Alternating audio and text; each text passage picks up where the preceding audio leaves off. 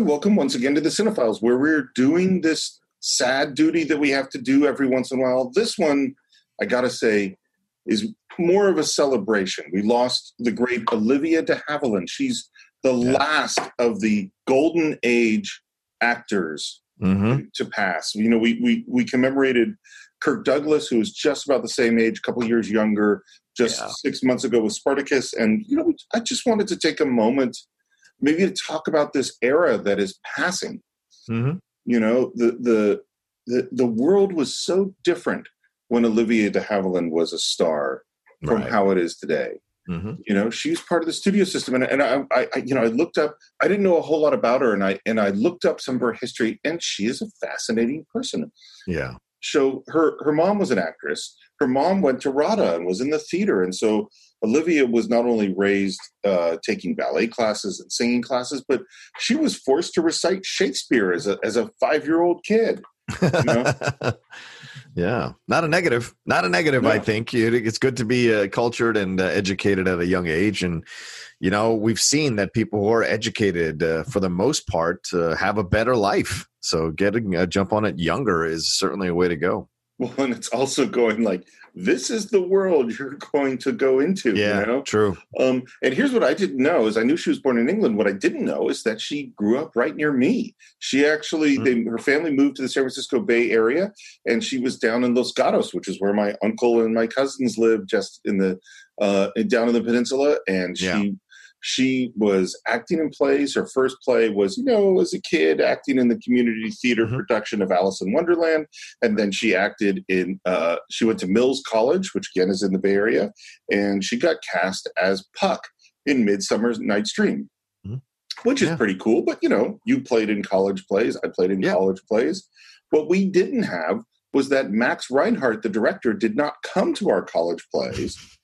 And Max Reinhardt, the director, wasn't just about to do a production of Midsummer Night's Dream at the Hollywood Bowl. Right, right. And well, he and he know. cast her. Yeah. As uh, as Hermia to under to understudy Hermia. So mm-hmm. she gets discovered acting in the play at Mills College. And of course, as they go to prepare for this production at the Hollywood Bowl, the leads drop out. And so suddenly she goes from college production of Midsummer Night's Dream to production of Midsummer Night's Dream at the Hollywood Bowl. Can you imagine that? Pretty incredible. And you know, that's the way life is uh, sometimes when des- your destiny is there for you the doors kind of open up and it's about whether you can walk through them or not and clearly she could and had the talent to do so and you know um, I'm sure she wowed them in that production. I was not there to see it. I had, I had a, I, it was a school night. I couldn't go. Yeah. Uh, but I'm sure tickets I'm sure, were very expensive. Tickets were very expensive. It was at least uh, 25 cents. But yeah, so it was so. Uh, you know, I'm sure it was an incredible uh, thing to witness, and certainly from there, going into what she went into in film and and what have you. And I want to correct you real quick, Steve. She was born in Japan, actually in Tokyo, oh. not in England, but she was born to English parents who were living in Tokyo at the time. So Thank yeah, you very much. That's, yeah, she's of English descent though, so essentially you were correct in that way. Well, no, essentially yeah. I was incorrect. Thank well, you for correcting because that's know. even more that's even more interesting. And then and then what hmm. happened mm. is is that Warner Brothers sees this production of of Midsummer and says, you know, uh, Max Reinhardt, you should make a movie about it. And that's how she gets signed to a Warner Brothers contract. And right. this is the era of the studio system. This is where actors had basically no control over what they yeah. were doing. And she starts playing small parts. She acts with Bette Davis, she acts with some other people. But the big one is Errol Flynn and Captain Blood in 1935. Yeah. This this starts a relationship with her and Errol Flynn as friends for a very long time. She yeah. had a very strong, almost maternal uh, connection to Errol because Errol was always, you know, he was a party boy. He was getting into trouble, probably getting into situations, some some warranted, some unwarranted. If you study the the uh, story of Errol Flynn, but she always felt an affinity for him. And you, when you read and research their connection, it's a very sweet friendship. And as you said, Steve in that studio system time hardly any second of your of time in your life was yours. And so finding someone who understood it and was also part of the grind of the studio system that you could vent to and feel a connection to must have felt so essential. It's almost like a glorified prison You know, you you you are you have to take the the lessons. You have to you know take whatever jobs they give you. You have to be in whatever films they tell you to be in. You have to do whatever roles they tell you to do. In. You have to work with people they tell you to work with, and you know you got to work within that system at the time. So finding someone to connect to and someone you have great chemistry with, like Errol Flynn, uh, uh, must have been something that uh, was like a light at the end of the tunnel, or a respite, an oasis in her life. Well, it's such an interesting thing because the it's not. I mean, everything you say, of course, is true. And they mm-hmm. even tried to control. They said, "This is who you are."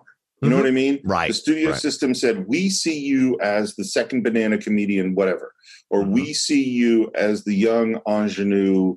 this thing and we're going to plug you into that position mm-hmm. it you know and it's not that you know actors coming up today it's not like they have total control over what movies they get to do right. and stuff. They don't. Some, but, but yeah, yeah sure. Part, but not when you start out. You, you right. take you're right. going to take what you're going to get, and right. certainly people get typecast. But it's not like there is a Jack Warner who's just saying this is who you are. Right. Um, right. But but the relationship with Errol Flynn obviously was a great one when it comes time to do Robin Hood. Uh, yeah. Uh, which is the movie we're giving an intro to today. Mm-hmm. Um, uh, they brought her back, and she's just wonderful as Maid Marian in this movie. Yeah, yeah.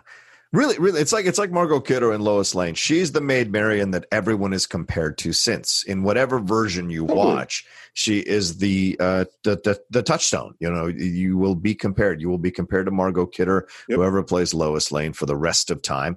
And the same thing with uh, Maid Marian. Because this film is a classic, and because it's a classic, most people watch it who are cinephiles who love movies they will go back and revisit this one because it's Errol Flynn at the height of his Errol Flynnness. yeah. It's a, you know, it's, a, it's, Basil Rathbone, who's a great, great actor, becomes a, a who becomes someone they that every Sherlock Holmes uh, uh, a portrayal is compared to as well. And so it's it's interesting that they're both in this film. Maid Marian, uh, I mean Olivia de Havilland Maid Marian, and then Basil Rathbone, who later becomes Sherlock Holmes, and all that. And then Errol Flynn's Robin Hood, yet another. Per, uh, every Robin Hood is compared to that Robin Hood as well. So this is an uh, an incredible film for that reason alone. But there's also fantastic performances all throughout this thing that, and the visuals, which of course Joe talks about, uh, uh, you know, kind of sticking with him, the reds and the greens throughout the movie, all of that. It's a very vibrant movie for a film and for a time in film when color was still something they were exploring and yeah. discovering, and yeah, all of that. Well, it, it's funny you make the comparison to Superman. I think that is a great comparison mm. because it's like this the the this Robin Hood is compared to all other Robin Hoods that pass in the same way that Christopher Reeve Superman is compared to all other. Yeah, and even though they're of a certain era, I mean, Christopher Reeve Superman is definitely of the set, late seventies. It mm-hmm. definitely has a warm, fuzzy feeling that that we kind of have gone in a darker direction. But I think for at least for our lifetimes, people are going to go. Well, is it is, is he as good a Superman as Christopher Reeve? Right, right. Is he as good a Robin Hood as Errol Flynn? You know. Yeah I think that's a, a great comparison. And of course, uh, David O. Selznick sees Olivia in Robin Hood, and she says and says, "Man, I would give anything to have her play Melanie in Gone with the Wind." Mm-hmm. But she's signed to Warner Brothers, so she can't do it because right. she hears this this this quote gets in the gossip columns or whatever, and she goes, so she goes to Jack Warner and says, Hey, Jack, I don't think she called him that. Right. Mr. Warner, can you please let me out of my contract for a few months so I can go do Gone with the Wind? Because mm-hmm. the studios did trades. That was sort of a regular thing. I'll let you use this person and you'll let me use yeah. somebody else. And Jack Warner says, No way. Mm-hmm. And so Olivia goes to his wife. And asks Mrs. Warner um, because they had been friends. They had been friends for a little bit, yeah. And, and, and this is what Jack Warner said. He said, "Olivia, who had a brain like a computer concealed behind those fawn-like eyes, simply went to my wife, and they joined forces to change my mind, and that is how she gets on Gone with the Wind, um, which obviously is her most famous. I would say is the most famous movie that she's in. We've talked a lot about yeah. our feelings about that film. Yeah. But one thing I do remember, I think her character uh, and her relationship with is it with Leslie Howard? Is that what? Yeah, Leslie Howard. Yeah, uh, is way more interesting to me than Scarlett. I always liked yeah. her more than Scarlett. Um, in uh, 42, she's nominated for uh, Hold Back the Dawn for Best Actress. Mm-hmm. And something I didn't mention was that she has a sister who is also an actress, and that is yeah. Joan Fontaine. Yeah, Jane Eyre herself. Yeah, and Joan uh, jo, oh, Joan Fontaine is also nominated in the same year.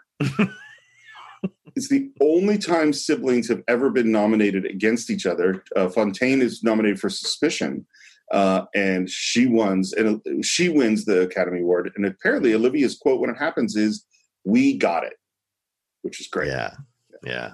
Yeah, you know she was nominated for for best supporting actress for Gone with the Wind as well, and lost hmm. to Hattie McDaniel. So I mean that's in her co-star in the movie. So that's interesting um, uh, at the timing as well. But her and Joan had a very long um, rivalry for yeah. years, uh, yeah. a professional rivalry and personal rivalry, and, and you know you bring siblings into Hollywood. Sometimes it works out, sometimes it doesn't. But certainly both of them laid uh, a claim to their they were completely different actresses, completely different actresses, yet siblings. So it was uh, always interesting to see them and watch their work and see how different they were through the years. You know, and, and, and the thing is, Olivia, after the contract is done too, and this, this speaks to what Jack Warner, the quote you just read, Steve. When Olivia is done with the contract, the seven-year contract, Jack Warner goes to her and says, like, you're still under contract to me in my mind. You're still on the and she's like, no. And he's like, well, no, you're to do what, it, and she said, no. She takes him to the California Supreme Court. She takes a case against this idea of the studio system to the California, a female actress. Let's get this straight because that's a very strong thing to point out. A female actress takes Jack Warner, this powerful mogul, to the Supreme Court to get out of this contract and get out of this idea that she needs to be, uh, you know, held to this contract for seven calendar years, and she ends up winning the case in the California Supreme Court. So pretty incredible stuff, man. Well, and, and what I love is Jack Warner's reasoning of why he he could hold her was she had refused to do a couple of movies. And so he said, "You're not allowed to do that. You owe me six more months." Right? Did you ex- did you exercise your free will? Oh hell no! I own yeah. you. Yeah. Um, uh, she wins two Academy Awards in her career. She continues. She turned down the role of Blanche Dubois in Streetcar, uh, which is crazy. And then she goes to Cannes in the early '50s and falls in love there. Falls in love with France, Mm-hmm. And as her career is beginning to wane, it's much, much harder for actresses of her age to get good yeah. roles in the late 50s and early 60s. In 65, she was the president of the Cannes Film Festival. Oh, She's the first woman ever to do it, yeah. uh, which is really cool. And then, you know, she was acting in TV up until the late 80s. Mm-hmm. And 88 then, was her last credit, I think. Yeah. Finally retired. What I didn't know is, you know, there was just that. Uh, Bette and feud Bette and Joan yeah. thing on FX. She she sued them for using yeah. for portraying her. She sued FX at the age of 101. Don't mess with the lady. Don't mess with Olivia de yeah. Havilland. She is not just this nice little waifish because she is a, like you said, a computer behind those steel eyes, man. It's it's great. Well, I mean, and you gotta be. You think about a woman in the coming into the studio system in the mid 30s, a very young woman. Yeah. And and having to at least try to control her own destiny. Yeah. And, and, I think in a weird way that relates to the movie that we're seeing today, which is talking about today, which is Robin Hood, where when we meet Maid Marian, she buys into the system. You know, she buys into what's going on, and then she has to learn that what she's been raised to believe is not what's really happening. And then, man, she is the true hero of Robin right. Hood, in my opinion. It's a great point, Steve. Yeah, she kind of uh, forces when she pushes off Prince John. She kind of goes with Robin, risks her status, risks everything because she knows what's right, and so she wants to do. And you can see it in her eyes. And it's really when she when you see probably Olivia, and how can I say this correctly? Not necessarily that she isn't acting, but you get to see Olivia, like the real sure. Olivia, in those burning moments with those eyes of hers when she's defiant, you know, when she's uh, uh, forceful in what she wants to have or wants to see happen. And uh, it's great to watch that. And those are things you fall in love with when you sense the energy of a person underneath the character that if it touches you or if it connects with you, then you are a thousand percent in uh, with that actor. And so she has that throughout this movie. And you're absolutely right. She's actually the real hero of the piece. She rescues Robin Hood. Yep. And, and, and I had to say, so so uh, we're re re releasing our Robin Hood episode today. This was a really special one for me to record. Yeah. yeah. Uh, you know, we had Joe Mantegna as a guest. Joe had acted for me in The Assistants. Mm-hmm. Uh, we we had first met him. Karen had worked on um, Joan of Arcadia, that was one of her very first casting jobs that he was an actor in and right. he is just the loveliest, sweetest. I mean, all that stuff about stars and there can be difficult, and that that is not Joe Mantegna. It was right. He welcomed. I mean, you remember he welcomed yep. us into his office and very kind, as warm, and, and it was so. What was so cool about the episode was just his love for this film and for Errol mm-hmm. Flynn, and and feeling that, hearing him getting to talk about that was just it was great. Yeah, I mean, it, you could tell how much it really moved him and affected him and how much he loved this movie. Look, Steve, we're all going to get to Joe Mantegna's age one day. I hope so. Yeah, yeah. And we're going to talk about, uh, you know, the older, the film that really did it for us. And we're going to talk about it in reverential tones and hushed tones. And it won't matter what we've accomplished. We'll be reduced back to being that kid who watched it for the first time. And you will when you listen to this episode or, or re-listen to this episode for those of you who've heard it before catch that twinkle in Joe's voice. Catch that. You'll you almost see it in his eye if you visualize it. Catch the twinkle in his voice when he's talking about this movie, when he slides back into that place where he was as a kid when he first discovered this movie and how it influenced him and affected him and and uh, you know uh, just kind of has stayed with him ever since. I, I think it's I just have this image of him seeing this movie in black mm. and hmm. white on a little TV. And yeah. I remember he told this story about him seeing it in the movie theater in color for the first time. Yeah. And right. Then, you know, and, and reading Errol Flynn's book and that, you know, like that, that, you know, you and I've talked about our, a whole bunch of our kid movie moments where yeah. we, you know, yeah. our eyes were opened up, whether it was seeing you know Star Wars or Star Trek or Superman or uh, both of us seeing Citizen Kane for the 1st mm-hmm. time, and that that was that moment for Joe Mantegna, and that led to his whole career. And yeah. it's and it's so funny too because you go like, if you were going to compare Joe Mantegna, what kind of actor is he? I don't think we would have ever come up with Errol Flynn. No, you know? right? Yeah, and yet no. that is his inspiration, and it's just yeah. so yeah it, it, this was a this was a special very special episode for me. It might be the episode that i was most nervous for to record. Oh yeah. Well, let me tell you something Cine-Files fans.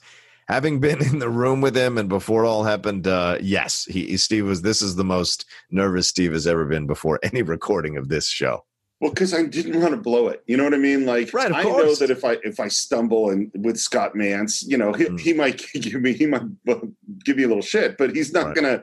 But but if uh, we came in not looking like pros with Joe Mantegna, or if we messed up the recording, or it was yeah. going to be bad. So I went over yeah. my notes really carefully, um, and we were both like, "Don't mess this up." And we've talked about we're we're trying to, you know, Joe just retired from um, Criminal Minds. Mm-hmm. Or didn't retire. The show ended, and so his schedule has opened up a little bit again. So we're we, I, have reached out to him, and hopefully we'll have another Joe yeah. Mantegna episode on the Cine-Files. It's I, it, it, would be so great. I agree, a thousand percent. Yeah. So uh, without further ado, in honor of the great Olivia de Havilland, uh, we return to Sherwood Forest, Joe Mantegna, and the Adventures of Robin Hood. John, I can't tell you how excited I am about the Cine-Files' new sponsor, an absolutely incredible game Marvel Strike Force. Now, anyone who's listened to the show knows that I've been reading comic books since I was five years old, and this is like a comic book fan's dream come true. You could create a mobile squad and play as your favorite Marvel characters. I mean, everyone is there the Punisher, Vision, Black Panther, Cap, or even my favorite Marvel character of all time, Daredevil. Uh, your goal is to power up those characters, unlock gear, and use them to compete in player versus player mode, alliance mode, and real time arena. Yes, Stephen, as we speak, they are enjoying their six year anniversary. Six years, wow. And you know what that means? Free stuff just for signing up via their unique link in the description. The anniversary consists of weekly events and bonuses. If you complete each event, you can receive special rewards and skins. Completing every single mission throughout the entire anniversary will result in an even more special reward. Make sure to log in each day and each week to take advantage of all the new characters that are being released specifically for this event. This will be Marvel Strike Force's most generous event to date, so don't miss out, y'all. Check out that unique promo code, and for every new user, please follow our link in the description and use the promo code MAXPOOL. Once again, thank you so much to Marvel Strike Force. We're very, very excited to have you sponsoring this episode.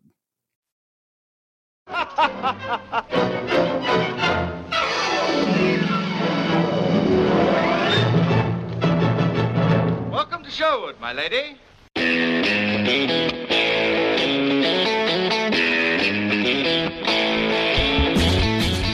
Hello and welcome once again to the Cine-Files, where each week we enter the world of a great film, we explore its themes, its history, the filmmaking, and the influence it has on us today. My name is Steve Morris. I'm a filmmaker and directing instructor in Los Angeles, California. Hello, everyone. My name is John Rocha. I'm a voiceover actor, host of numerous shows, and occasionally an on camera actor in California. And I say that with a little bit of shame and with our guests sitting in front of us that I can even say that. But uh, we'll see if I make it through the podcast, uh, not going insane about it. You could say it. I'm an, an occasional on-camera actor myself. It's, a, it's just a question of how occasional. That's right.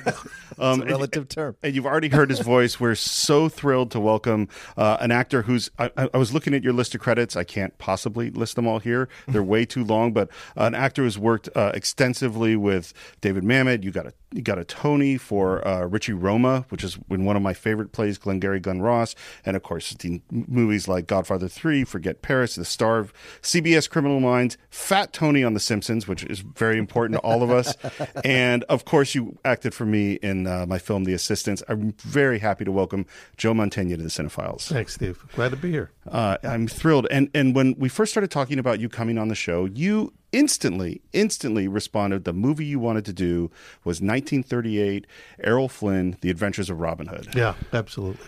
And, and and I'm so curious. It's obvious that you have a real connection to this film, and I wonder how did you first come to it? What what is the importance of this film in your life you your know life? what? I, it, how I first came to it, in a way, justifies my um, lack of prejudice between television and film. You know, I grew up in an era, especially being an actor, that uh, there, was this whole period for many years where you were either, if you were going to be an actor, you were, you were, let's say, you were either a stage actor. You had like three options. You were a stage actor, and they thought of you as that. You were a TV actor, you know, somebody who just did kind of TV shows and stuff, or you were a film star, a film actor. And and there were those three definitions, and, and very often that twain did not meet. Uh, obviously, things have changed immensely Yeah. today, but back then it was like that. But what I discovered and what I've realized is that um, I discovered most of my favorite movies through television because Sure, first me of all, too. as a kid, I the, the kind of where I discovered movies was like on late night TV. You know, there'd be movie nights and all that on, on television, like at ten thirty in Chicago. This was in Chicago back at ten thirty after the news. Chicago the news comes out at ten, and at ten thirty they, they usually run movies, or on Saturday afternoons they'd run movies. Right. Uh, and so I got exposed to the movie Robin Hood. What I didn't even we didn't have a color TV then, you know, and and That's so what I was wondering if you had seen it black and white No, I saw it first in black and white because I remember the first color TV our family had. I bought it because I took us. My, my dad, he had been uh, he had been disabled most of his life, so we you know we, we never have a lot of cash. And I remember I took a student loan to go to my first year of uh, acting school, and I, I borrowed more than I needed, and I used part of the money to get a color TV for my family because I was still living at home. I said, "Hey, at least we're going to do let's let's use some of this government money for something, you know. If the acting thing doesn't work out, at least we got a TV you know, that I can pay on time with low interest." So, um, so so to see it in black and white, all I could say is when I first saw the movie, it was like, you know, it was the music. I mean, first of all, you know, those were the days when themes, you know, movie themes were really movie themes, were huge orchestrations. And here was this guy, Errol Flynn, and here was this whole, you know, it was just from beginning to end, it was this fantasy. I mean, it was like a, it was like a, a Grimm's fairy tale in a way come to life. So I, I got hooked on it right away, just even in the black and white version. And it was one of those things that it, then it progressed from there. So in other words, as I got older, so like I barely discovered the movie, I was probably, you know, ten years old or twelve years old, let's say. You know, and was just amazed by just the fun of it and the fantasy of it. But then as I got older and got more into acting, couple things happened. First of all, I, like I said, we got the color TV, so I'm sure I saw some bad kind of version of it because the color TV back then was really bad, you know. But Right. but at least I saw it. But then I remember I was uh, I was in acting school at the time, and I remember there were going to be there was this theater in Chicago called the Clark Theater, and what they would do was run old movies, like you know, for- Right. you know, and, and so I remember they advertised we're going to have Robin Hood, and we're going to show it in the original Technicolor, you know, Right. a, a, a, a print that we've kind of restored and all, and I for me that was a big deal, and so I went to see that, and to see it on a big screen with in that great old Technicolor where the the reds Yeah. are like jumping out at, at you and stuff, Right. and then the music they'd piped up the music. I mean, I, I was like weak in the knees seeing that version, and then from that I got this huge interest in Errol Flynn. Just er, I started watching all his movies, and then uh, his book. He has a book called My Wicked Wicked Ways, and I got I read the book. And I got obsessed with the book to where I was actually looking. Th- I'd go through old bookstores, and if I could find hard copies of it, Yeah. I'd buy them. And what's funny is it went out of print, and I, I think I've got about three hard copies of it, and they're probably worth you know more than like you know things that I might think are valuable in my life. But these books, only because I was so fixated on on this, and and uh, to wrap it up, bottom line is, what it ultimately led to is jump cut to you know just a few years ago when I was you know fortunate enough to be awarded a star on the Hollywood Walk of Fame and given the choice where I wanted it to be. I said, if there's a spot next to Errol Flynn, I'll take it. Wow. And there was, and there is. And if you walk down Hollywood Boulevard, you walk over Errol Flynn, and then the next step, you walk over me. That's great. What what is it about Errol Flynn that fascinated you so much? I think what it was is he, to me, he was the epitome of what, if you're going to look in, on the dictionary under what's a movie star, yeah. that would be Yeah. for my I would say uh, Errol Flynn because he had the, he was the whole package. I mean, he was good looking, he was dashing, he was he had this thing about him. The then when I read his book, it just amplified it all because this guy, the book was called My Wicked Wicked Ways, and was it ever? I mean, this Yeah. guy. I mean, he he he he he lived this incredible life off screen that was much more colorful and interesting than any role he played. And and in a way I think it's because I didn't live a life like that. I mean, I like to think I had a pretty exciting life, but not nothing like I'm no Errol Flynn, but I certainly vicariously lived through kind of that book and what he did and some of the stories in that book. And he was one of the few guys that had did not have a ghostwriter. I mean, and, and, that was a point that he- made it in the book that he wrote that book. And I just thought, and you can tell by just the way you read it, that it was a guy. These are his own words. See, this was not somebody trying to glorify his life because he really wasn't. It wasn't the kind of book where it's like, oh God, well, how great that I did this. It was more all about some of the really bad stuff, the crazy Right. stuff he did, and he and he died young, uh, relatively young. I think he was 50, 50, 51 or fifty two or something like that. Um, and uh, it, it's as I said, it just throughout my life, I, I've, you know, even though I, as an actor, and also I felt in a way he got cheated as an actor because I think he got typecast in the days Right, when you would be typecast, and Well, so. Robin Hood role. I mean, well, sure, Robin Hood. I mean, that kind of said. I mean, he, Captain Blood, which he did before that.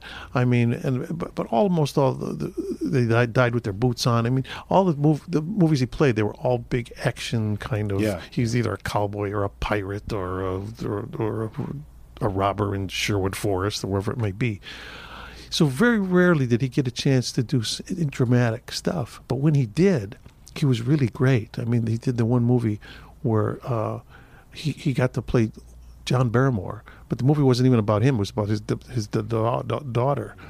Uh, and uh, but he but he, you can just see in that movie, even just a little bit of that movie, or a little bit of that part that he played in the movie, that he had the chops to be a much better dramatic actor. In a way, I think that's kind of led to his downfall. I mean, he became a terrible alcoholic and all that. And I think a lot of it had to do with the fact that he he was phoning it in. I mean, some of the stories, I mean, with him and, and the Warner Brothers, working at Warner Brothers, Right. and, and fights he would have with Bette Davis because he was a bigger box office star, and yet he actually envied her for the kinds of roles she Right. got, and she hated him because he was a bigger star than Right. her. Uh, but uh, not so she envied him in one way, and he envied her the other way, and so never that twain shall meet with that. Yeah, well, I think it's this this myth about Hollywood and this world that we occupy. People have this idea that you're going to go be successful, and then everything's going to be okay. Oh yeah. No, in fact, there's there is a line in the book, which is really amazing. He says, "Here I am. I'm on the top of the world." I was at a time when he like things couldn't have been better in his career. He was like st- starring in whatever movie it was. That might have been Robin Hood. He had every woman in the world. I mean, there's the phrase "in like Flynn" was because of him. Yeah. You know, all of it. He says. So he he says in the book. So here I am everything is right in my life. Why am I sitting in my bedroom on the corner of the bed with the barrel of a gun in my mouth? Wow. And he, and and literally, he he got to that point. Right. He, he, he put a barrel of gun in his mouth and, and thought about killing himself. And then you start to read about it and you understand that he just had a lot of demons and this, that, and the other, as, as do most people, you know, have demons. Uh, and he was not exempt. And so all that kind of humanized him for me. Though, of course, Yeah. I never got to meet him. He's still a mythical figure. Maybe in a way that's why I still have such a you know admiration for him because I never got to know him Right. personally. It's all due to you know the, the medium. It's it's funny. I, it never occurred to me because I never knew any of this or your relationship to him. But it occurs to me now that the character you played in The Assistants is this guy who is from the outside very successful. He's a womanizer, and inside he's a deeply unhappy person. Right. And I don't know if you thought about any of that. I certainly didn't. I, I you know I mean now that you mention it, I could say think to myself, yeah, I probably did channel some of that in the sense of like it probably would attracted me to the role in a way, Yeah. even you know because there's that complexity, there's that thing, that dichotomy of, of things, which are always the great things to play in in any role. Right. You know, you always want to play against what's the obvious or be able to have those two sides of a character. Absolutely. So, John, do you remember how you first came to Adventures of Robin Hood? I don't know. If I can follow that up, but yeah, I, it was very similar actually to to. Uh, can I say Joe? Is that all right? Yeah, To- please to, do. To Joe's uh, uh, exposure to the film because growing up in DC, it, you know, we had black and white television as well. WDCA twenty was what showed all the old films, and you'd watch them on Saturday afternoon. So, but my first exposure to it was in Looney Tunes when you saw that, like, Oh, "Welcome to Sherwood," that Bugs Bunny cartoon Right. where he You're swings right. in. Right. You're And I was like, oh, I remember being a kid. And then when the movie, like, I think I was just randomly watching movies on a Saturday afternoon, and it came on, and I in black and white, and I was like, wait a minute, that looks so similar to. Yeah. And then it wasn't until later that I saw it at the theaters and so, like with the revival houses and, and really exploring the technicolor uh, of the film and the, the vibrancy and everything about it and i became just as interested in in, in errol flynn as well growing up because i was into the old old school hearing all because i used to manage a bookstore so we used to sell all those biographies of the and so you would sit and read them and my wicked wicked ways is one that people came and bought all the time there in dc so it was interesting and i think they did a tv movie They did. based on his life I- which wasn't 100% great no, but it was no. there In fact, know? I knew. I'm trying to think his name, but I knew the actor who played Yeah, the part, and yeah. he, he looked good. He really did. I knew the guy. Like, uh, it's it's based on his name now, Yeah. uh, because he was also an artist. He he actually drew art and stuff. Was and he was very good. Uh, but yeah, it, it, it would have been a difficult movie to capture anyway. But they, you know, they, they gave it a shot. But I don't. I mean, I, I didn't.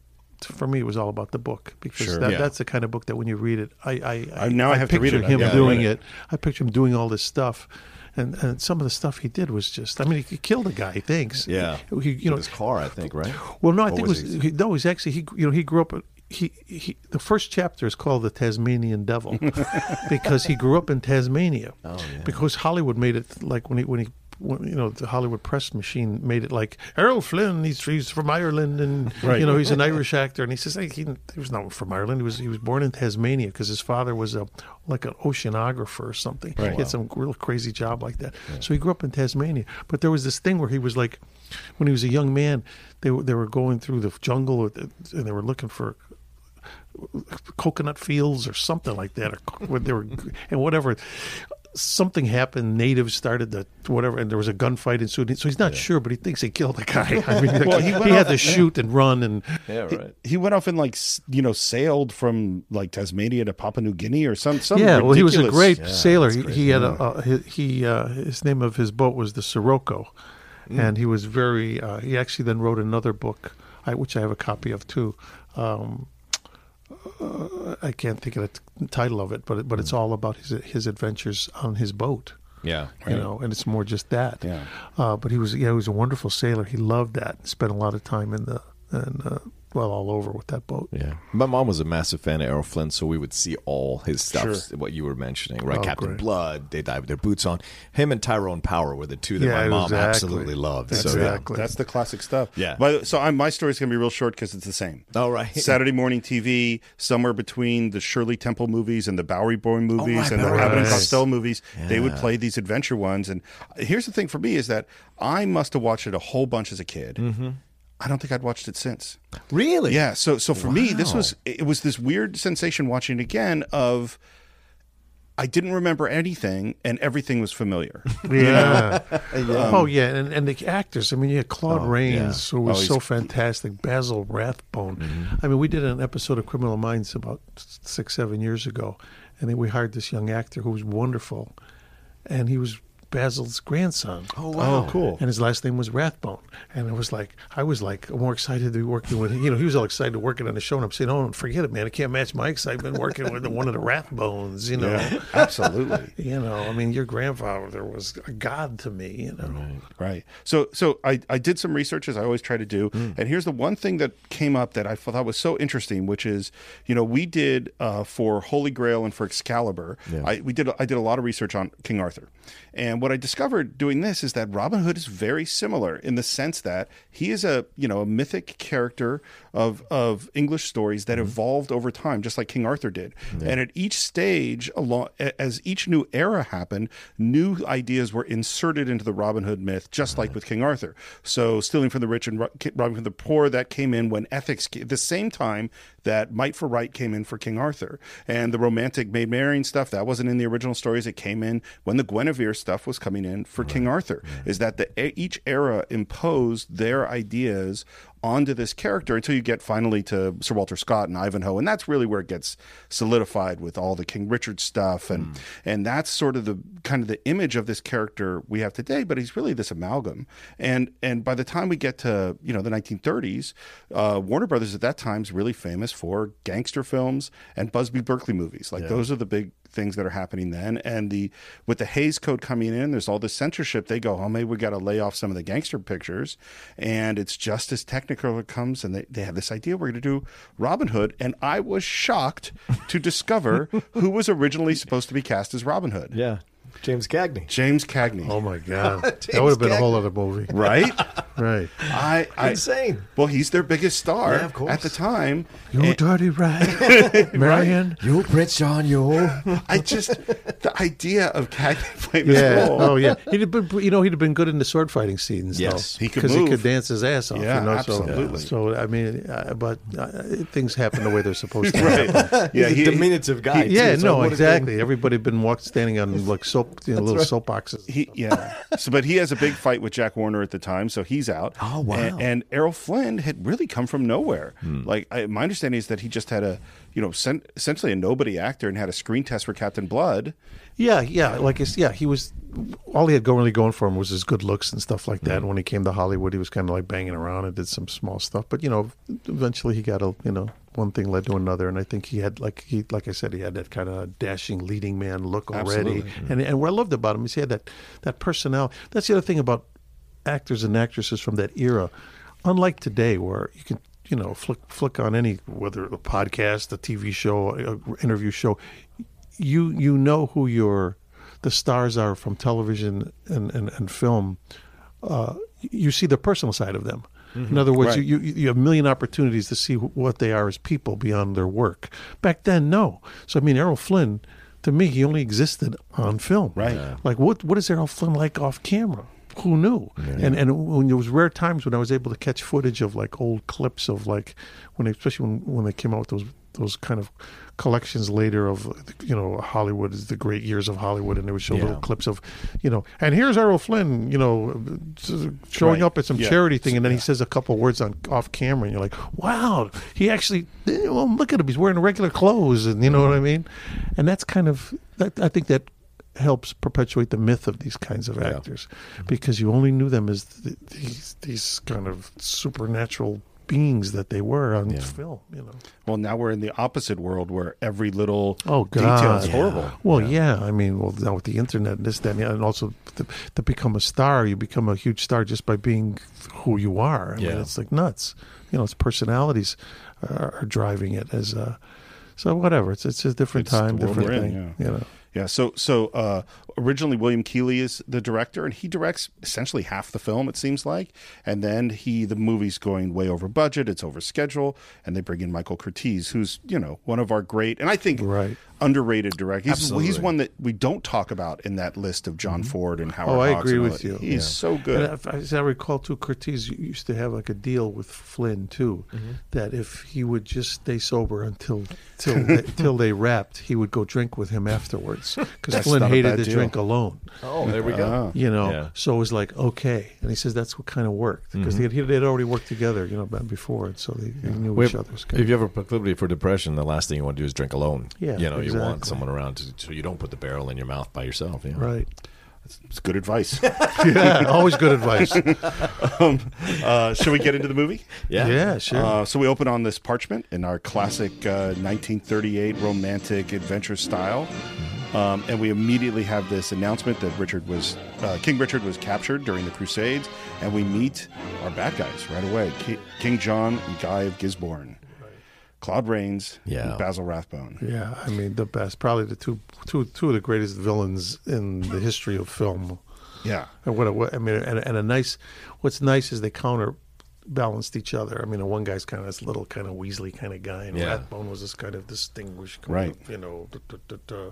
I mean, I remember Errol in Wicked Wicked Ways. He talks about the sword fights in that movie, mm. and he says it was really tough on him because you know Errol would be, have, had been coming off a binge the night before, and now he's got a sword fight, and of course he would just learn as much as he needed to learn. And he says Rathbone really took it seriously, and Rathbone really was good at it. In other words, he was one of yeah. those guys that studied it. Yeah. And so he says in those fights, he'd be like, Errol Flynn was just like, I just want to get through this. You know, uh, this guy could kill me if I if I let him go. You know. boy, that's dead. The last thing I want to be sword fighting with is a drunk guy just trying to get through it. Exactly. that's brutal.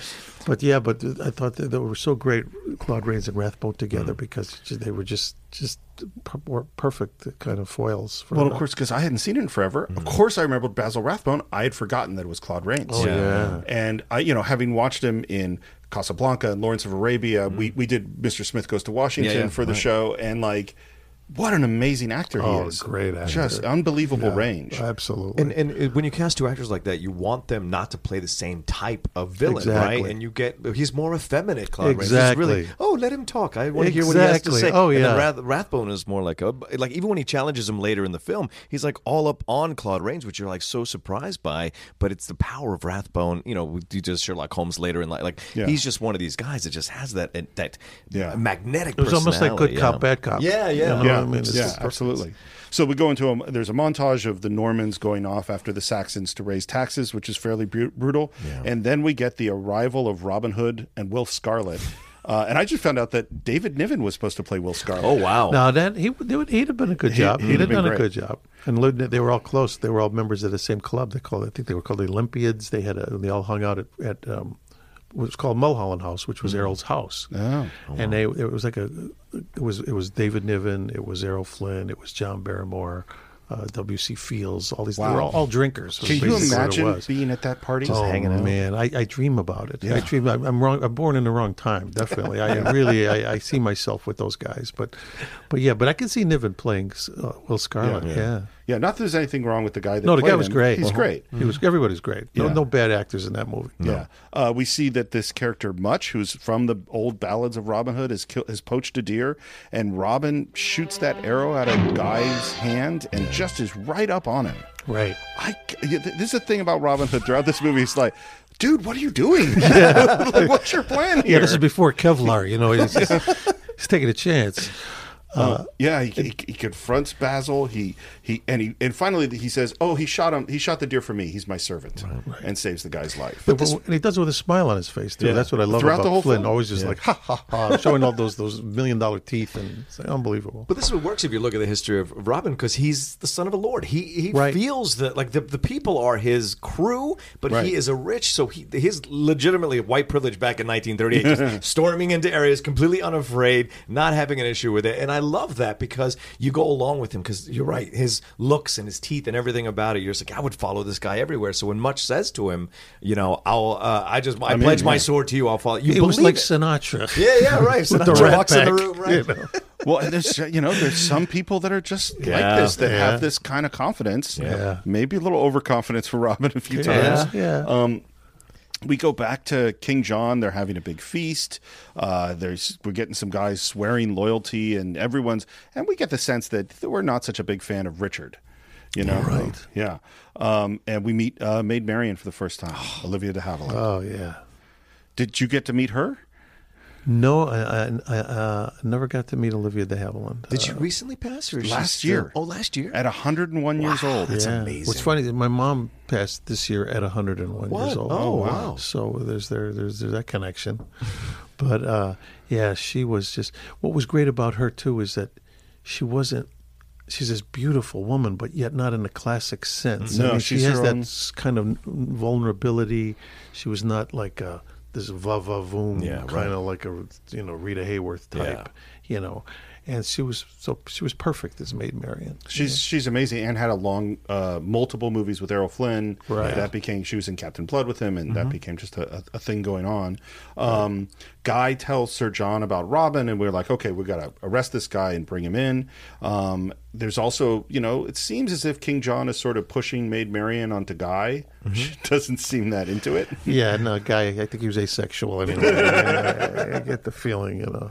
but also, we see her be like violently against the Saxons. Like, right? She's Absolutely. like she's I'm a Norman. That's Saxon swine. Like she, you, you. That's something. That's something you don't see a lot of the Maid Marians that they do in the modern interpretation. Certainly not in Robin Hood, Prince of Thieves. Or No, any- you're right. This is a, a They- harder They were Marian smart than we've enough. I mean, I think you know, you think about it. This is a time when you know you got like Scott Fitzgerald and guys like that were writing scripts back then. Yeah, you know what I mean? right. We had guys that were actually bringing a little more to these screenplays than than meet the eye. Yeah. You know, a Yeah. little more layered. You know what I mean? yeah, absolutely. Yeah. And now we get another great Robin Hood entrance. Entrance, right. This is my Yeah. favorite. This of his three big entrances. Uh, this is my favorite.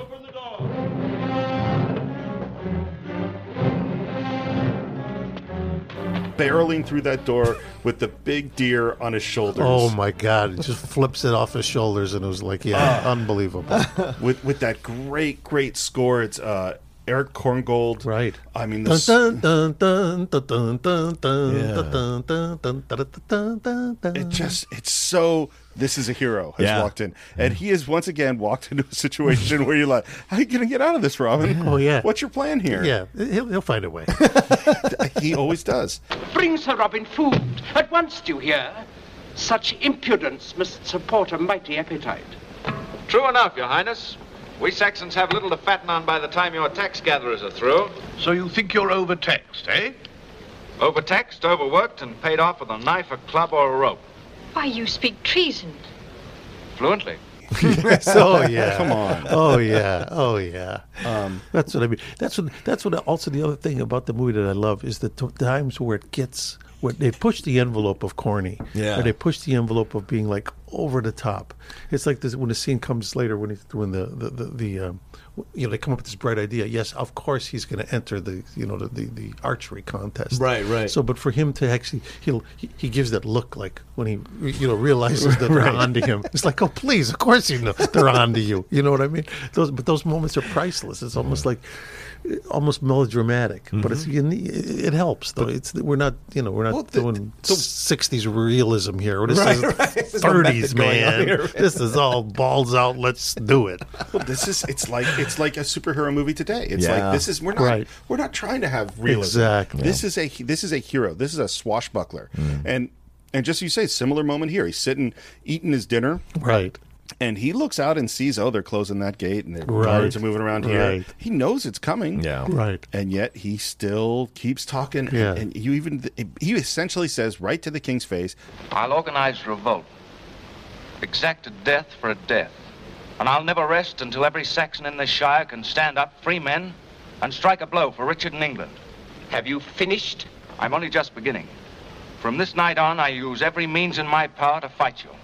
Yeah. and And this scene is really effective at laying the relationship that he's going to have with Guy, with Prince John, and with Maid Marian. Because even when he, because Maid Marian kind of snaps at him, and he snaps back, and uh, Prince John brings, points that out. He goes, "Oh, listen, Guy can't say a word to her, but this guy comes in and swaggers, and then he kicks the Lord out and sits down and starts eating heartily. And you see this relationship that he's developing with everything that's going to carry through the whole movie, and it's established right there without needing to say exposition. It's just all in Exactly interaction, right. And Yep. that's the brilliant way to do it. Yeah, that's right. I, yeah, I give Curtiz a lot of credit for that. Yeah. yeah, it's re- absolutely. yeah. And Curtiz did. It, my understanding is that uh, Michael Wheely, Wheeler. Wait, what's his name?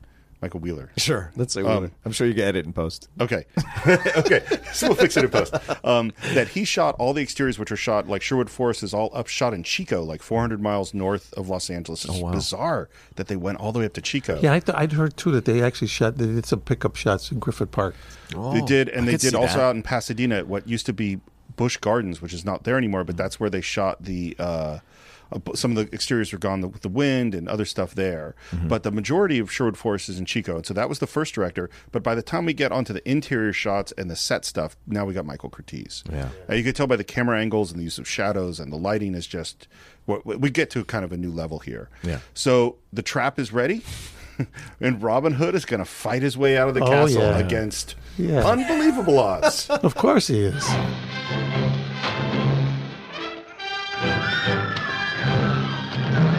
And it's funny. I love the way Errol Flynn fights. It is just Yeah. aggressive and just charging at people and Oh yeah. fearless. Yeah, and uses the environment, you know, jumping on drapes and things, and up the stairs, down the th- wall.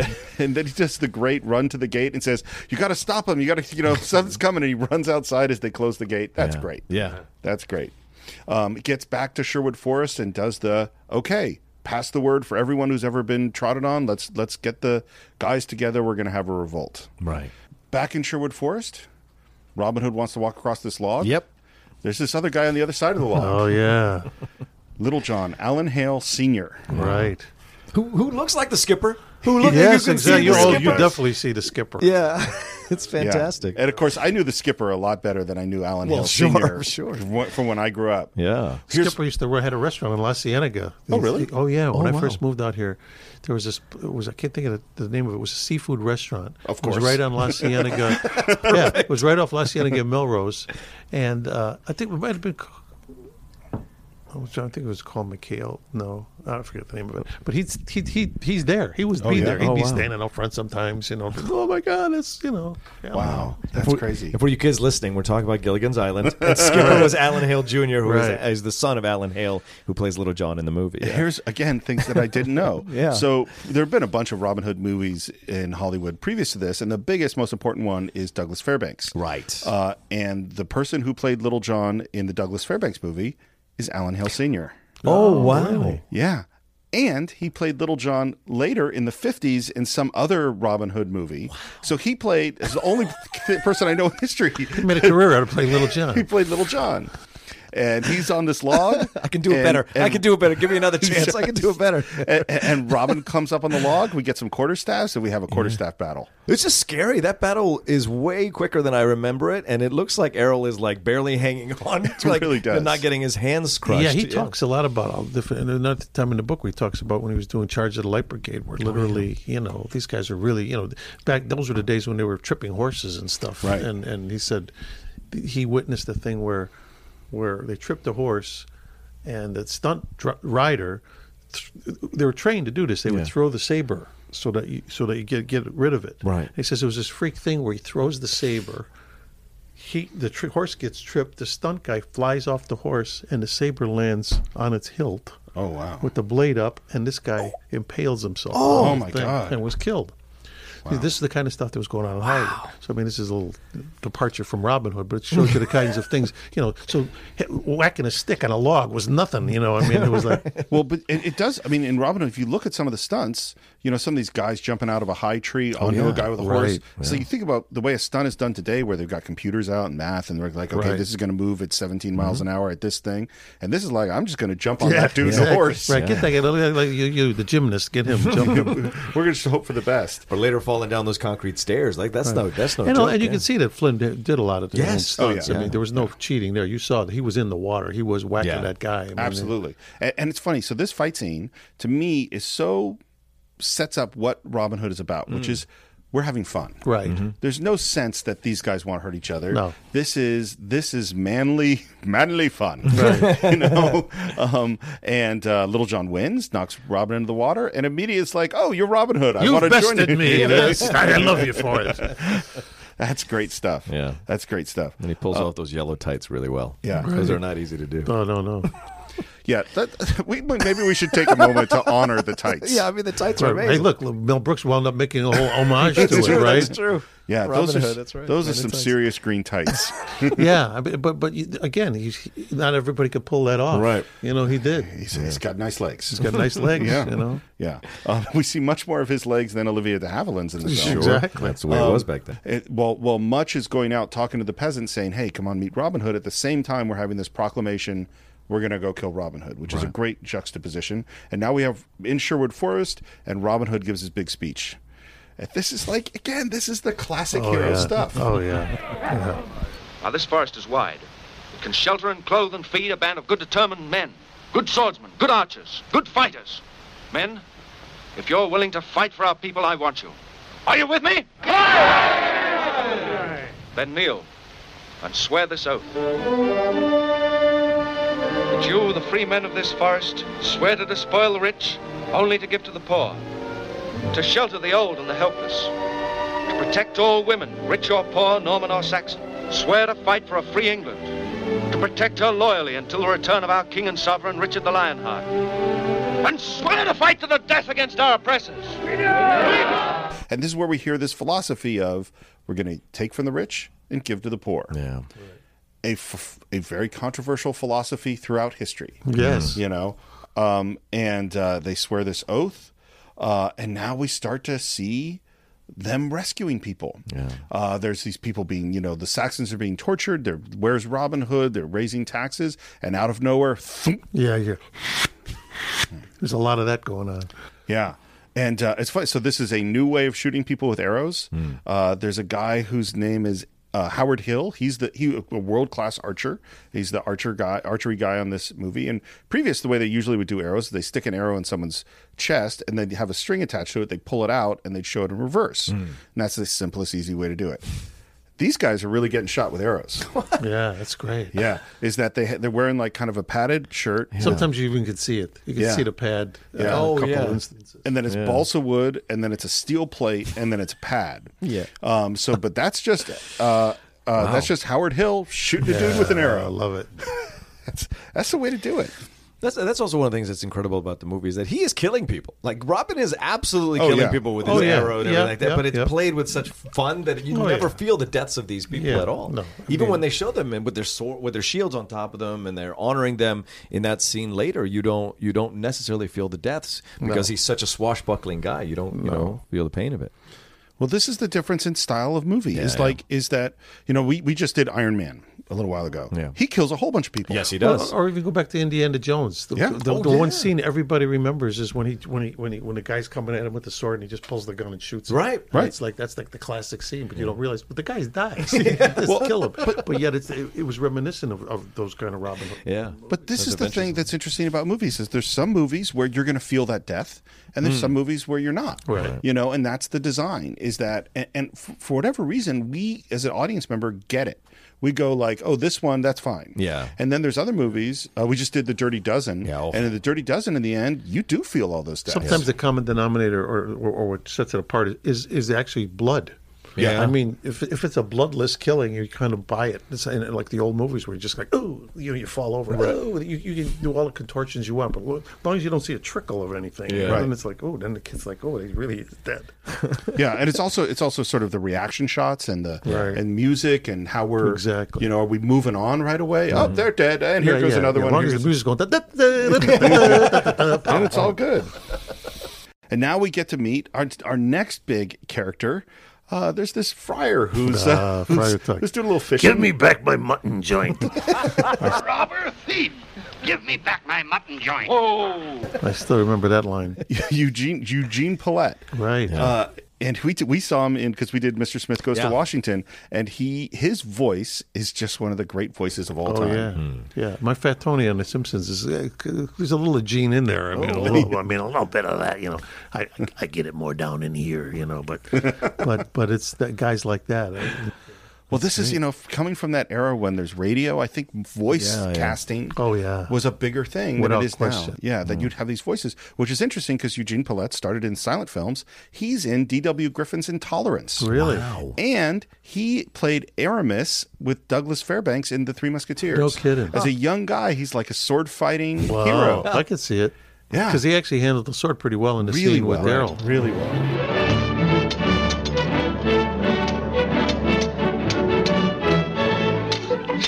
Uh, and the fight is very similar tonally to the Little John fight. We're having fun. Yeah. We're not trying to kill No, each other. No, of course not. No, we're having a good time. Um, and uh, Will arrives to tell us that, okay, Guy of Gisborne is coming. He's got the tax money. He's got Lady Marian with him. And we're going to set up a big ambush. I love this ambush. It is yeah. great. Oh, it's just Yeah. fantastic. Yeah, I mean, and it's this is complicated. We got a lot of dudes on a lot of vines, and ropes, and people in trees. Carriages and yeah. Yeah. Yeah. Um, one other just great piece of trivia that I found out. So Olivia de Havilland's horse. That's Trigger. Really? That's the horse that became Oh, Trigger. How great is that? Yeah, yeah, yeah. That just is, that's just amazing to That's me. That's awesome, yeah. yeah. Um, and so this ambush happens, and they're swinging in on these ropes and dropping out of trees. And you know what the thing that it made me think of was Ewoks. Oh, from Jedi. Totally the Ewok attack in Wow. Jedi. And I really wonder if George Lucas. I'm sure George, George Lucas would had to love so. this movie. I would think he's inspired. You have to be. And just Yeah. same thing, like I said, with again, even look, going back to like movies like Indiana Jones and Yeah. stuff. They had to be inspired love by this these stuff. kinds of movies. Yeah, had to be. That's where you get it from. Yeah. And we have a, yet our third great Errol Flynn Robin Hood entrance. Swinging up on that vine.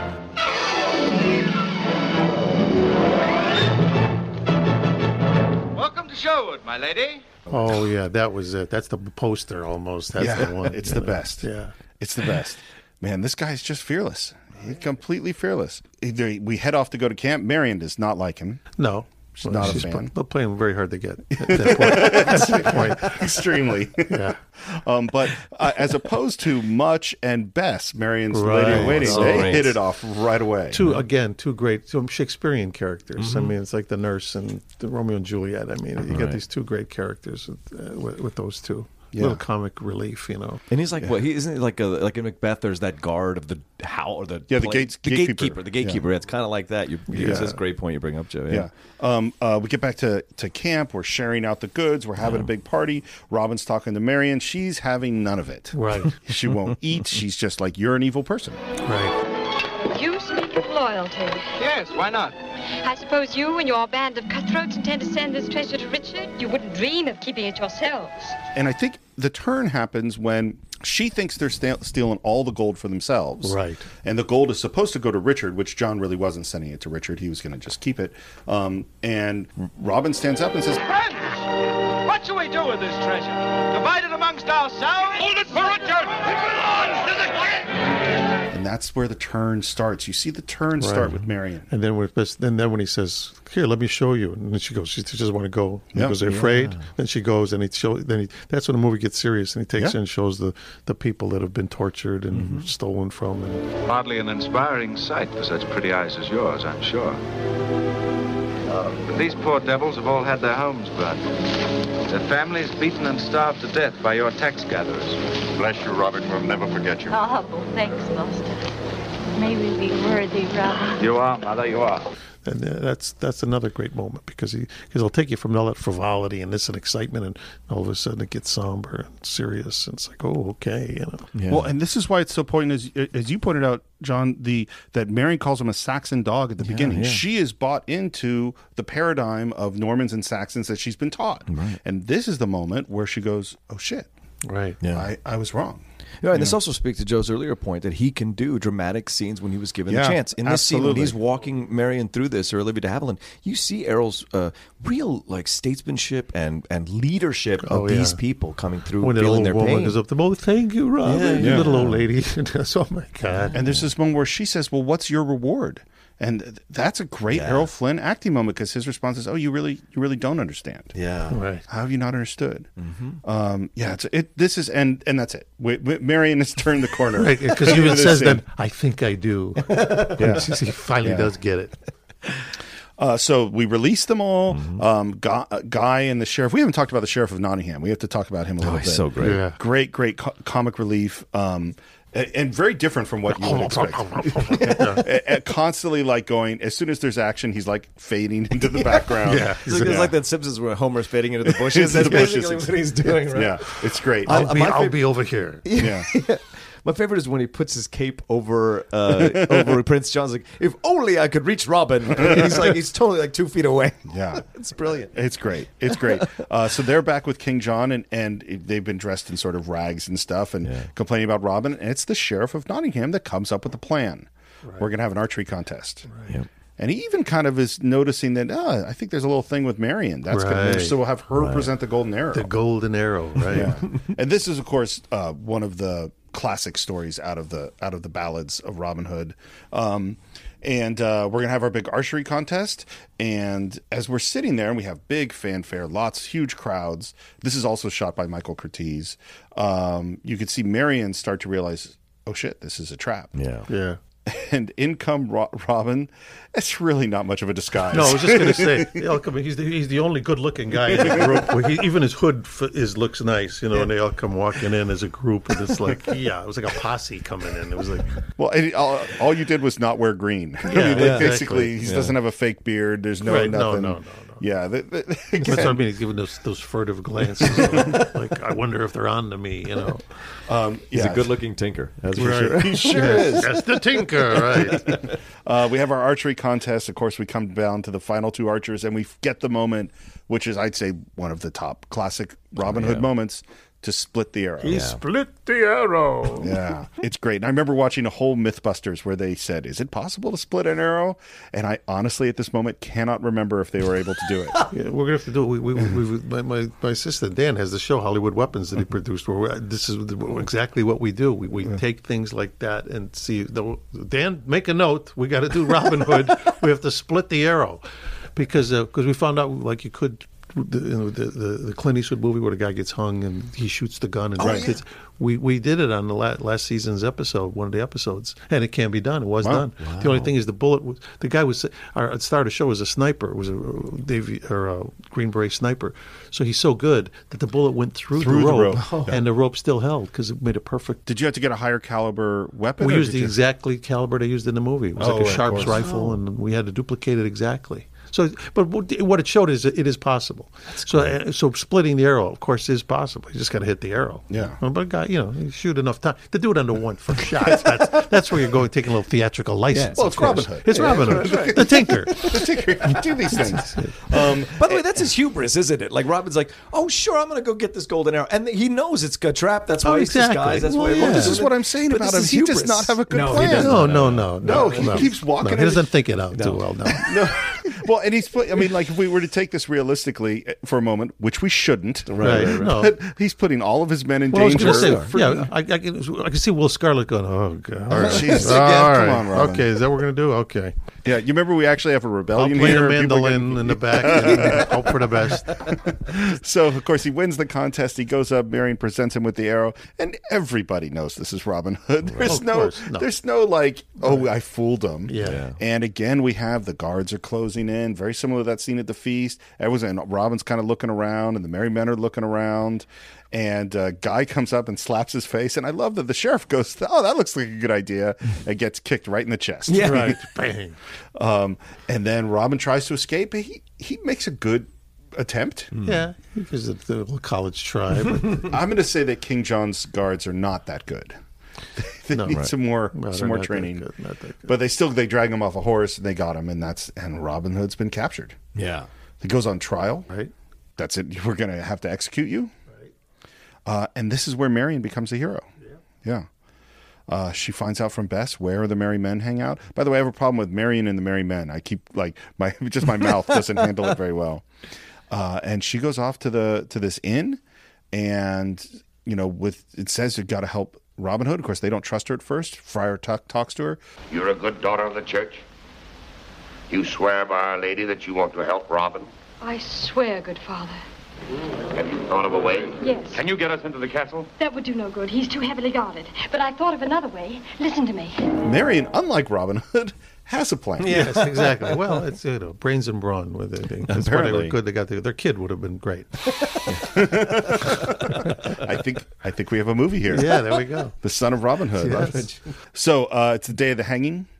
Uh, Robin is getting brought out, and this is, and again, this is Michael Curtiz. One of the things that you really see with him is these uh, interesting cam- camera angles, low angles, uh, Dutch angles, things with the objects in the foreground, and you really see it in this sequence. Robin's looking around, and he sees the merry man, and he goes, "Okay, we're gonna we're gonna be all right." Yeah. And there's some great stunts in this sequence, in this action sequence. I love, and it's a stuntman, but uh, Robin Hood with his hands tied behind his back, jumping on that horse. That is cool. Yeah. Yeah. And and the great one is him. They're at the portcullis, the big huge gate, and Robin cuts the rope on the gate. And not only does he get pulled up by the rope, but he's actually climbing the rope doing Oh it. yeah. That is great. Yeah, and I think it's going down. He's going up. It's it's fantastic. Yeah, and that's also Stuntman, and that is a reference. If you watch, which I have never seen, but I've seen clips of it, the original Fairbanks one, he does a mm-hmm. very similar stunt. Yeah. so they're referencing that. Um, Well, and what's great about the stunts in the film is that they do the right mix of choreography and what looks like impromptu, right? And it, Right. that Right. comment, it's, it's clean but messy at the same time, like it would be normally if you were to see it in real life. So, as fantastical as the film is, it still brings an element of realism in certain moments, and certainly in the stunt moments, it does. Right. Yeah. Well, that's this thing. I mean, when you jump, drop out of a tree Yeah. onto a dude on a horse, Yeah. there's no way to control what's going to happen. Right. Yeah. You know, you don't, and, and, and I feel bad for the horse. Yeah. Because the horse, Oh, yeah, the the, horse guy- is the- the- the horse is just standing there. The dude Beating, knew that this someone was this coming. before before you know the No- ASP. yeah, the- no animals were harmed. No, no, no. The- uh, every animal was harmed in this movie. yeah. Um, and naturally, since Robin has just barely escaped from his previous bad plan, what does he do? He goes back to the castle, climbs up the wall of the castle to talk to Marian. Well, sure. this this scene is great. It's a, it's a lovely scene. It's a very romantic It's scene. it's their Romeo and Juliet scene. Yeah, absolutely. And she's denying being in love with him. He goes, "Okay, well, I'll just have to jump out the window then." No, no. yeah.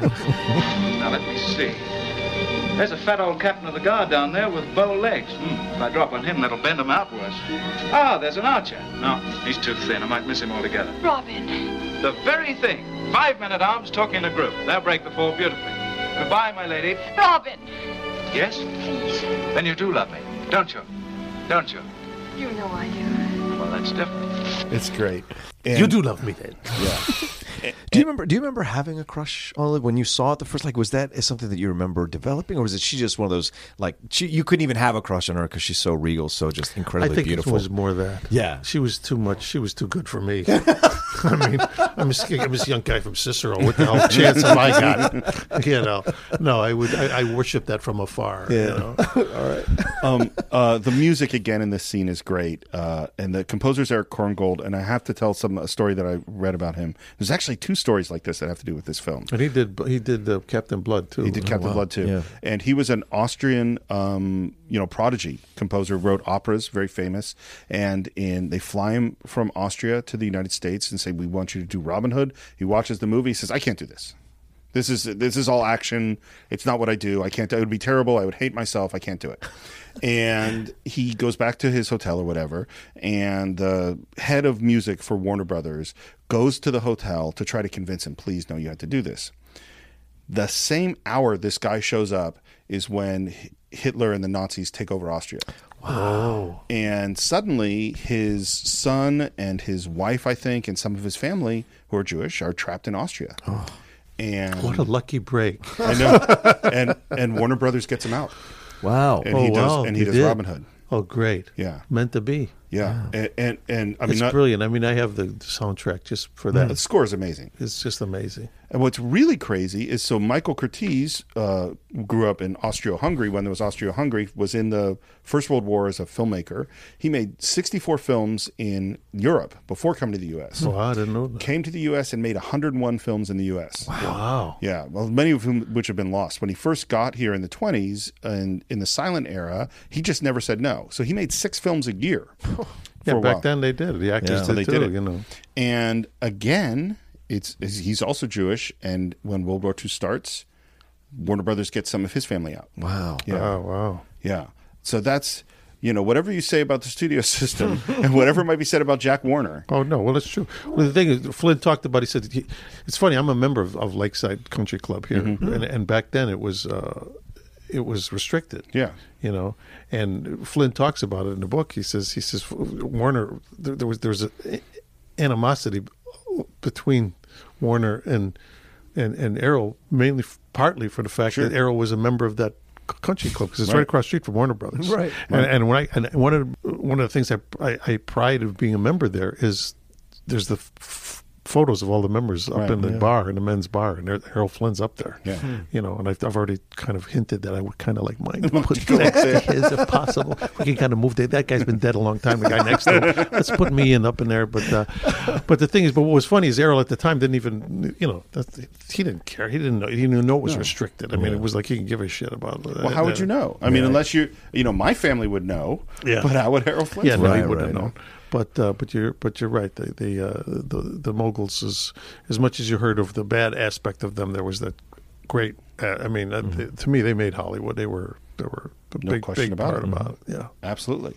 Um, so we end up at this inn and we see these characters talking and we don't know who these people are. They're sort of wearing cloaks and they're having some conversation. They kind of are finding out about the issues between Normans and Saxons and they've been hearing this name of Robin Hood and who walks in, but the bishop, who's someone we haven't talked about, but another one of the King John supporters. Right. And he starts complaining about Robin Hood and then we, the bishop overhears them saying the word sire. Right. Oh shit. Yeah. um, who is this guy? Yeah. Because we know that King Richard has been gone, and we know that he was captured by Austria, and uh, yeah, who is Yeah. this guy? Yeah. Um, and so the bishop goes back to King John and says, King Richard is in town. And and it's I, I keep saying King John. It's Prince John. Yeah, Prince John. Prince John. Um, because Prince John would like to be King John. Yeah, he wants to move up. He wants to get up the food chain as quickly as possible. yeah. And uh, so he uh, says, "Well, let's let's get rid of Richard. He doesn't have an army with him. Right. Let's let's kill him." And we're, there's this knight who looks very dastardly. Yes. I think Dickon. I think his name is Dickon. Dickon. And we're, well, he'll do it. And if he does it, well, he can have Robin of Locksley's lands and titles. Right. Right. And Well, they throw in this motivation aspect because the uh, King Richard had taken his lands and Dickon's all this all his stuff because Oh, that's right, I He, forgot. he was he was uh, disgraceful in his service as a, as a knight, so he took it away from. him. So this was his way of like reestablishing himself. And you- Right. it's nothing like there's nothing like creating an assassin that has an extra motivation. Yeah. that's how I create his- all my assassins. Exactly. And I love the fact that Dickon, he really is. He looks like a formidable guy. Yeah, You know, he he's, does. he's, he's, he look- looks like formidable. And what I love is that Robinson's Much, or you know, the Yeah. the, the, the littlest guy, the guy that's kind of like the, you know, Right. rather than sending, it's like you know, it's not like Battle of Little the John Titans. Yeah. Yeah, yeah. He's sending this little guy over there who who's got to use his. You know his wiliness. Yeah. it's, it's like sending a, a featherweight boxer against the heavyweight. You know, But you got it, you know. And he- But yeah. Butch is motivated. oh, he is motivated. Yeah. Um, and uh, who overhears this plan to kill uh, the king? Marian in the background. And they sort and they see that she might have overheard it. She runs upstairs. She talks to Bess. She writes a note. She's like, "Okay, we got to warn Robin. They're, the king is here." Blah blah blah. And then, uh, who knocks on the door? But Basil Rathbone. Right. Right. Okay, I guess She we'll- hides the note in this little case, and Basil walks in. Man, he knows that note's in Yeah, that he case. puts from her the right on the case. He's, he's toying with her. Yeah. You're very charming, Lady Marian, but not exactly clever. For instance, you couldn't possibly have failed to overhear what Prince John and I were talking about just now. No, no, no, no. Please don't trouble to deny it. And your first thought as Richard's loyal ward was to warn him. Hmm? Am I not right? Well, how could I warn Richard? How did Locksley and his men arrange his escape from hanging after the archery match? Someone here in the castle must have got word to him. That's ridiculous. And you do intend to warn him, don't you? Don't you? No. and then opens up the case, and now you have committed treason. Right. Yeah. And they put Maid Marian on trial. Oh yeah. What's interesting in that scene is that she thinks she's safe because she is a ward of the king. Right. And John's like, well, Not, for long. not for long. um, Which is weird because they say 48 hours. That kind of took me out of the l- l- movie a little bit because I wasn't sure how they were gauging time back during that time. You know, I'm sure they didn't have clocks or anything like that. So or watches rather. So when they said 48 hours, like that's such a random 48 hours. Okay, Twice around the sun dial. yeah, yeah, that I would have accepted. You're saying this movie might not be accurate. no, no. Yeah, we're not too concerned with the time frame right now. True. Um, so uh, Bess, uh, the lady in waiting, she runs off. She finds Much, who's going to warn Robin. Yeah. We hear about Dickon, and then we get to this moment you were talking about, where, and that I've been talking about too. Much jumps out of that tree, Yeah. man. He goes toe to toe with you don't Dickon. know what, what's great is that, again Curtiz was smart enough to like what happened. Yeah. was he successful? You know, Especially when we see Much again, who's Yeah. lying in a heap on the Yeah. ground. You don't know if he's alive or dead. No, it, it's it's it's. ge- I think that's a brilliant choice. Yeah, To it was- it- exactly. Yeah, I, I totally agree. Um, we're back with Robin, and who shows up but these monks in black robes, uh, which of course we know is Richard in disguise, and uh, the merry men appear, and we are taking them, and there's this great sort of banter where it seems like Robin's trying to find out what side are you on, mm-hmm. you know, and once he kind of hears that this, he says, you know, do you love Richard? Are you friendly to our good King Richard? I love no man better. And then Robin's like, okay, you're one of the team, come on and join us. Uh, at which point, And we're only going to take half your stuff. We'll we're not take going to take all stuff. of Yes, it. We're going to take exactly. 30 Yeah. instead of 60. well, this is the problem with robbing from the rich. it's like like Colonel Parker with Elvis. I'm, like, I'm gonna get half. It's not a bad deal. Robin is going off with Richard and the merry men, and they're talking about King John. Right. And Richard says, "Oh, so you blame King John?" And Robin says, "No, I blame Richard." No, I blame Richard. His task was here at home, defending his own people instead of deserting them to fight in foreign lands. What? You condemn holy crusades? Aye, I'll condemn anything that leaves the task of holding England for Richard to outlaws like me. Right. Hmm. And it's such an important moment. That is. Richard shouldn't have left. He shouldn't have gone. His place was here, being king of this kingdom, not going off to the Crusades. And I think that's key for the transfer. Richard thinking about himself mm-hmm. and thinking about his relationship. If you think to about it, it's it's it's one of the first kind of instances where we get a nice definition of the difference between church and state. Yeah. It's like you know what what's what's more important here. Yeah. you know, I mean, let, let's separate the two, and one's this is that, and this is that. You know, Yeah. this is not the because he's basically saying, well, but this is for the Crusades, this is for the church. And it's like, yeah, but you know, Well, yeah, absolutely. And what's the job of a charity king? starts at home. You know, Yeah. Hmm. Is is the king is is the country exist to serve the king, or does the king exist to serve the country? right. You know, it's it's a profound moment I think for Richard, both in how he thinks about himself and also how he thinks about and very apropos today. I mean, Yeah, obviously, I yeah, mean, absolutely. without you know drawing a direct connection, it's like, wow, this is kind of a, timely. Well, you know, both in these, both in King Arthur and in Robin Hood, there's this idea of service to the greater good, Right. of might for right, you know, of doing what is the correct thing even when it's hard. Yeah. Those are, I mean, those are values that we need to continue to talk about. Yeah.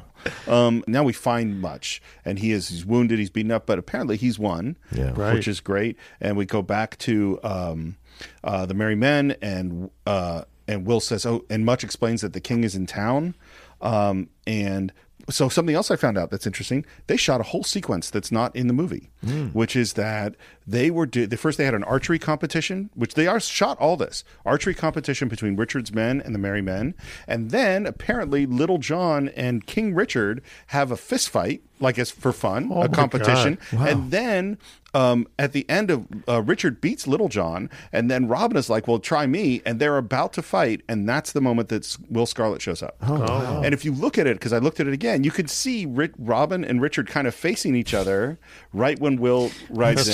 What the right? Yeah, and they and they and they cut all that out. Wow. Which I find really like I, I kind of want to see that. I'd love to see the old footage of that. yeah, I'd love to see it.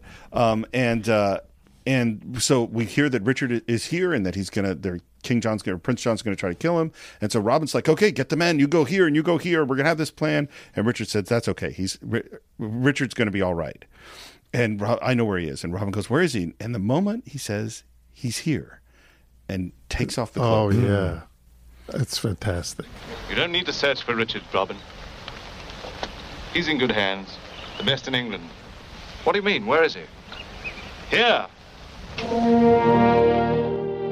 I, I will say something uh, about this moment, which is that, like I said, I hadn't seen the movie in a long time, and when it started, I kind of went, "Is this going to be too cheesy for me? like it's really, you know, it's like it's really corny." And by this point, I was in. I was Oh, yeah. hundred. It had totally won I'm me choke- over. I'm choking up thinking about That- it. I mean, they got the they because they're wearing the stuff with the cross on the Yeah. shirts, and it's like they that that's the, the Crusaders, you know. And, and, and there's something about the true king has arrived. Yeah. That's we all want the true king to arrive. Right. Tell Um, me about it. Yeah, I mean, yeah, and I think about it again. We go back to King Arthur. King Arthur has that exact moment. You pull for the sword from the stone, and this is the true. Now the Right. the person who's supposed the just, kind, honest, brave, the real guy who's going to make everything better. He's here. Right.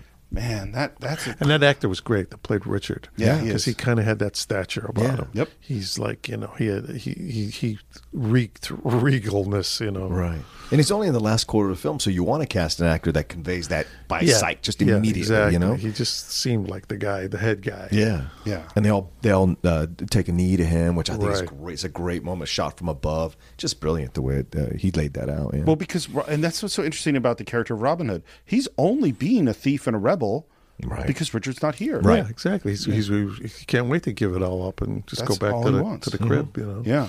Uh, hang with Marian. Yeah. Well, and unfortunately, that's what we find out is that Marian is about to be executed. Yeah. We can't do a frontal assault on the castle. We don't have any. Uh, we don't have an army. And Robin being the sneak. This is his only good plan in the whole movie. He goes, "Let's go get the bishop," and they they're they're all Right. now all in their black robes, marching up with the bishop to the castle. Got a knife in the bishop's back, saying, "Smile." Yeah, and here's your script. They tell him what Yep. to say. I love that. Uh, we're getting Marian. There's a sh- beautiful shot of Marian in the cell, which is very painterly. Like that's a like a really lovely shot. John and Sheriff and uh, Guy, they're all getting ready. This is all going to go great.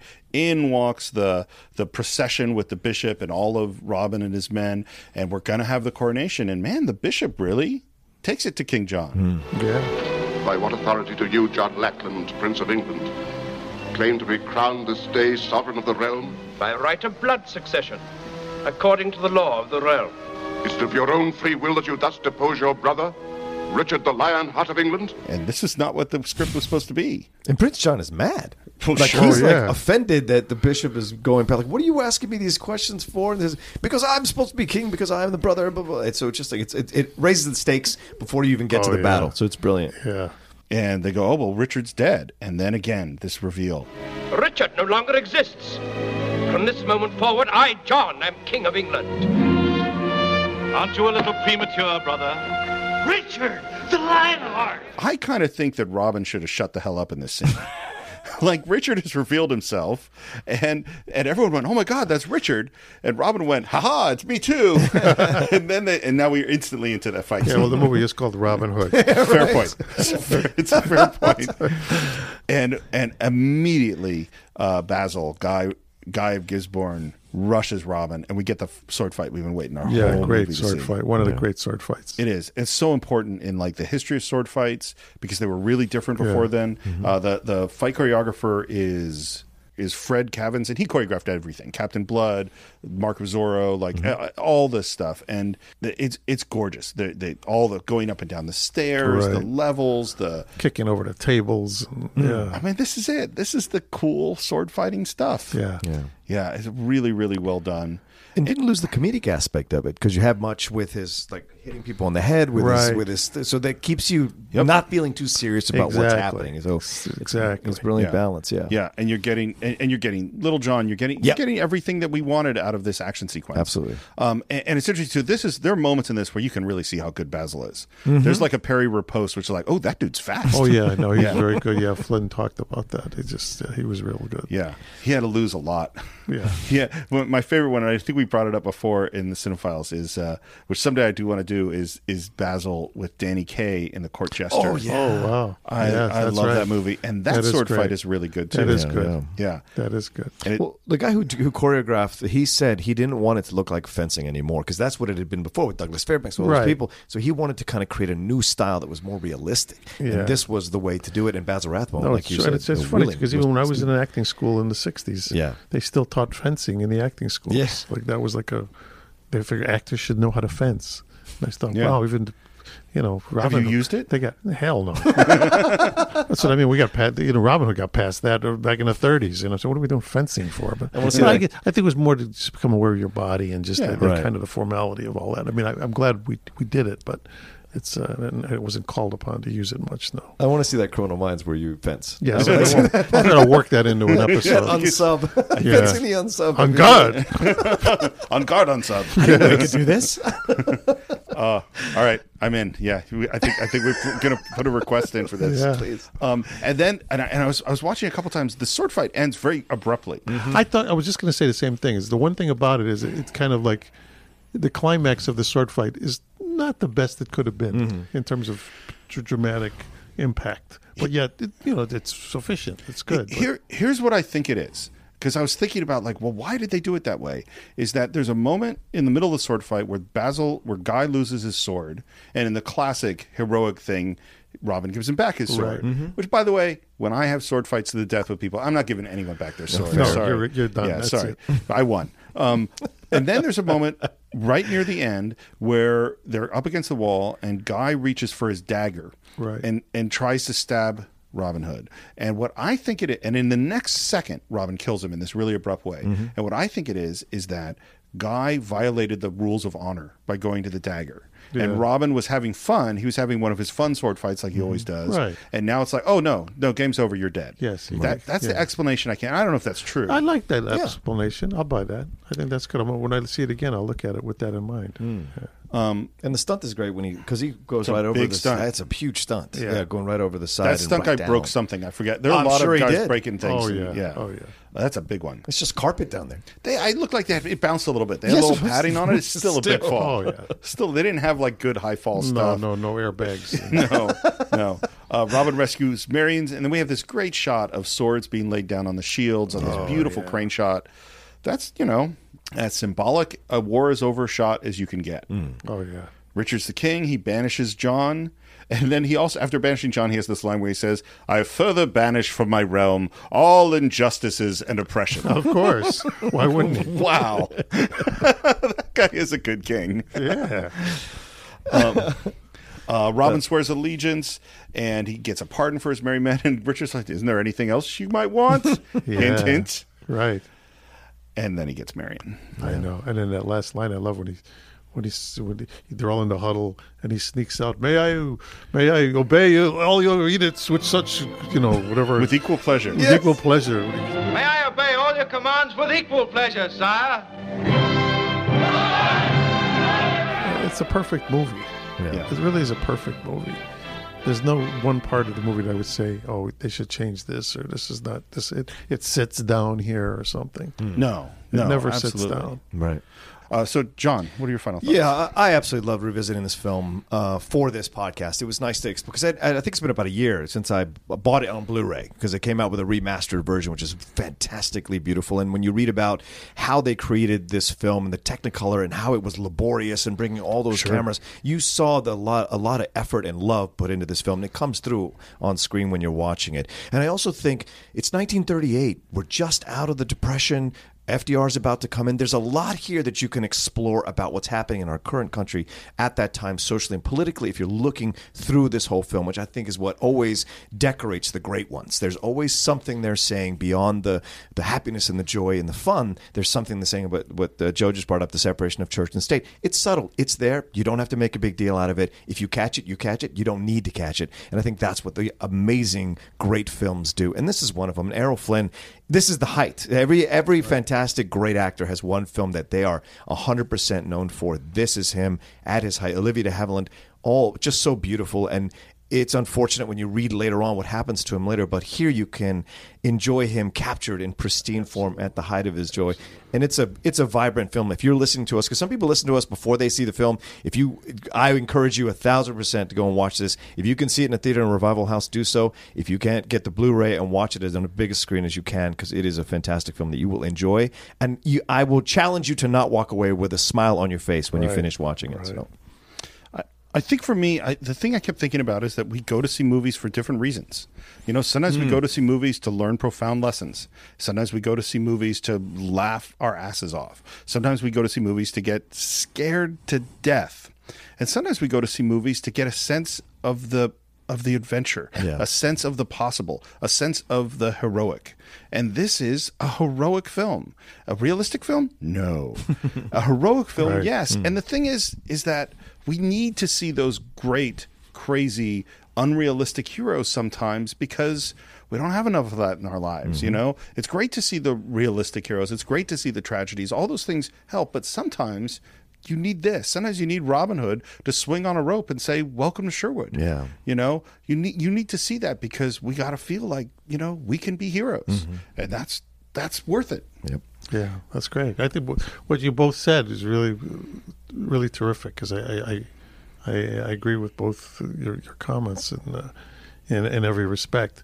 I mean, it's it's just yeah, it's it's it's escapism in its you know greatest form, and and to me, and also it's a, it's a testament to a time of our country. I mean, I, I mean, you know, we've been around a relatively short period of time in, in, in terms of world history. Yeah. So you know, two hundred plus years as opposed to hundreds and thousands in some cultures. Uh, and and because of that, I think even just in my lifetime, I think of where where our strengths uh, as a country has has has lain in in the sense that when I was a kid, U.S. Steel, steel was the thing. Cars, we built cars better than anybody. Yeah. We did a lot of stuff better than a lot of people. Now, jump cuts, 2017. We're, no, we're not necessarily known to being the greatest steel manufacturers. Right. We're not known as being necessarily the greatest car manufacturers. We've lost all of that. But the one thing we still do, we make movies hmm. better than anybody.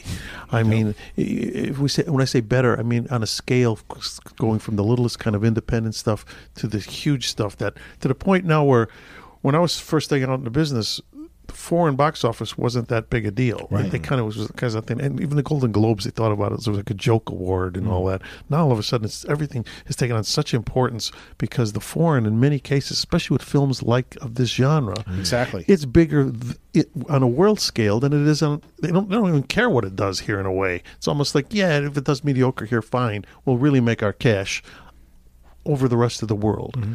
And so to me, this is like a foreshadowing of of that. In other words, this is.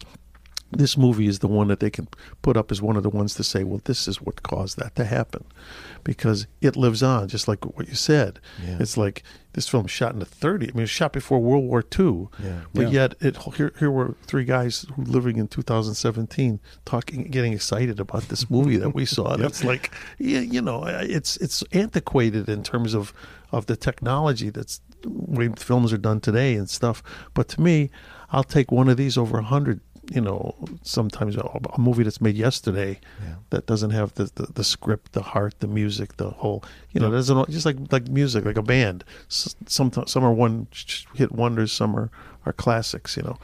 This is a classic for a reason and and, and to me being in the business myself as we all are in the business i'm proud to say this is an industry that we still we still pretty much at a gold standard. Mm, and yeah. this movie is is one of the examples of it Yeah. That's great. That's great. That's fantastic. So um, that's what we think of the Adventures of Robin Hood. Of course, we always want to hear what you think. You can visit us on Facebook at the Cine-Files. That's C I N E dash F I L E S. You can subscribe to us on YouTube, on Stitcher, on iTunes. You can leave comments. You can leave reviews. We love to hear them. If you want to reach me, you can always reach me at SR Morris. John, where can they reach you? You guys can always reach me at the Rocha Says. Uh, you can see all the shows I'm hosting and co-hosting. Also, uh, contribute to our Patreon. You know, Steve Absolutely. and I, uh, we we started it a couple of months ago. It's really been growing every month. The contributions from all of you, just thank you so much for the comments and the compliments. And of course, we will listen to the movies that you all are recommending and consider it. But it's a great way to keep us doing the show because it's not an inexpensive show to do, and so we appreciate any dime. And there's always a bunch of uh, awards and then a bunch of amounts that you can contribute that help to the show, and so we appreciate it greatly. And I can be reached in Sherwood Forest with my merry men and my merrier women. so if you want to visit Joe, go to Sher- Sherwood Forest. Yes, or, Um, or, or www.joemantegna.com. There you go. Also, that's the Sherwood Forest of the internet. Exactly. Well, I just want to thank you so much for coming on the show. This has been so much Yeah, talking I had a, you I- you know what? What's funny is I did not watch the movie again. I, I, I decided I'm going to come in cold and just kind of relive this through the. La- and I, I probably haven't seen the movie in I don't know maybe tw- 20 years maybe. Right. But, but but but what I did do is I bought. You talked about that Blu-ray Yeah, version. Blu-ray. That made me buy a Blu-ray player because Oh. when it came out, they said and Robin Hood's going to be released in Blu-ray. I said Blu-ray. This sounds interesting. What's Blu-ray? And I find out it was just like like super net wait to see movies. I said, well, shit, I got to go buy this. so I went out. I bought the Robin Hood copy as soon as it came out, and then bought the player. Yeah. But I, but you know what? I haven't even looked at it yet. I, just wanted to have it. Yeah. But I have it. But now, now I'm all excited again. No, so now I'm, yeah. I am going to see. So in a way, I'm glad we did this because it got me all jazzed up. Like, yeah, I want to hear it again. I want to see it, uh, and that's why I, did, I purposely didn't want to see it before talking to you guys. I wanted to kind of just kind of because I know it so well. I mean, I've been I've seen it. God, I think about it. I've been watching it since I've been ten years old, maybe. You know, so You're going to go home. You're going to put that Blu-ray in, and the colors is going to be so amazing. What you're going to see. I know It looks so because my, my strongest memory of it uh, was the time I saw it on a big screen in the Clark Theater, Mm-hmm. Yeah. like in Chicago, with the, with the with the and and I've got a pretty good system now at home. I got a surround sound and the whole deal, and I got a really big.